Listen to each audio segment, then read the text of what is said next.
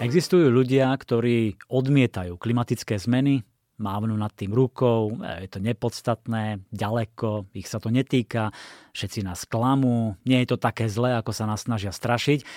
Tak e, pre týchto ľudí veľká kniha o klíme určite nie je, pretože ich aj tak nikto nezmení, nepresvedčí a oni sa cítia vo svojej bubline dobre. Ale ak patríte k tým, ktorí chcú vedieť viac, lepšie tomu všetkému porozumieť, dostať naozaj fundované názory, fakty, poznatky od skutočných odborníkov z rôznych oblastí, tak po tejto knihe siahnite.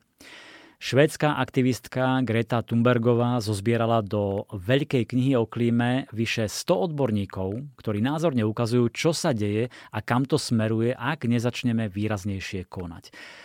Nie všetkým kapitolám možno porozumiete a to je v poriadku. No v mnohých sa nájdete, najviac asi v tých, kde sa píše o domácnostiach, o podnikoch vo vašej blízkosti, o nakupovaní, alebo o politikoch a štátoch, ktoré zavádzajú, klamu a manipulujú nami. Greta Veru nešetrí nikoho, dokonca ani svoju krajinu Švédsko, ktoré by mohlo byť mnohom príkladom, no aj ono podvádza.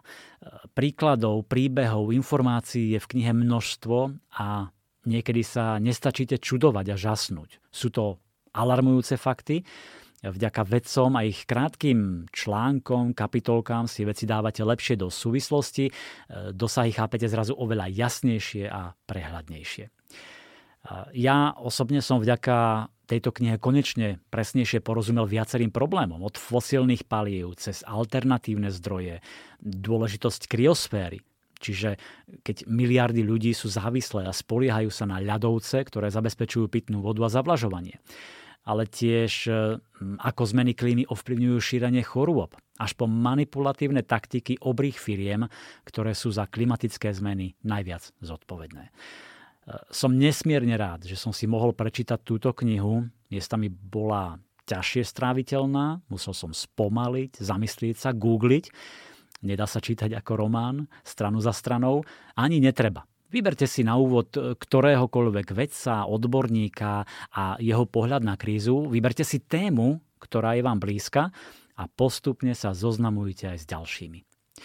Mám pre vás, fanúšikov podcastu Knižný kompas, exkluzívny odkaz posolstvo od Grety Thunbergovej.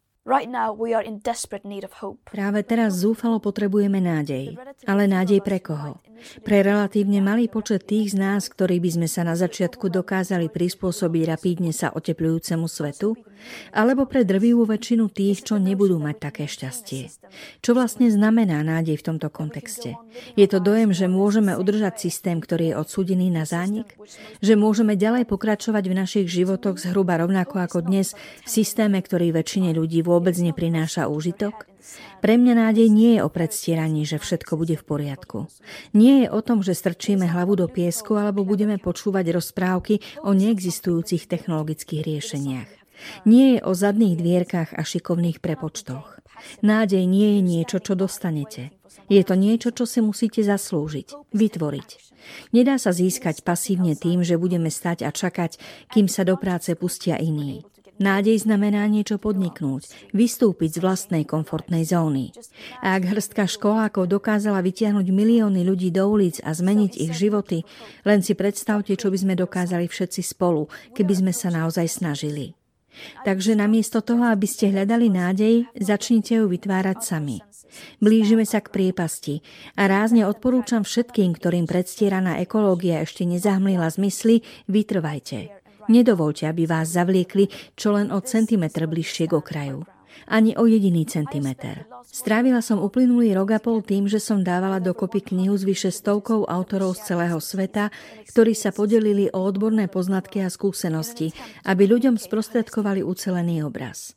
Táto kríza je najväčšia v dejinách sveta a treba o nej hovoriť všade, kam dosiahnu naše hlasy. A ešte oveľa ďalej. And it must be spoken as far and as wide as our voices can carry and much further still.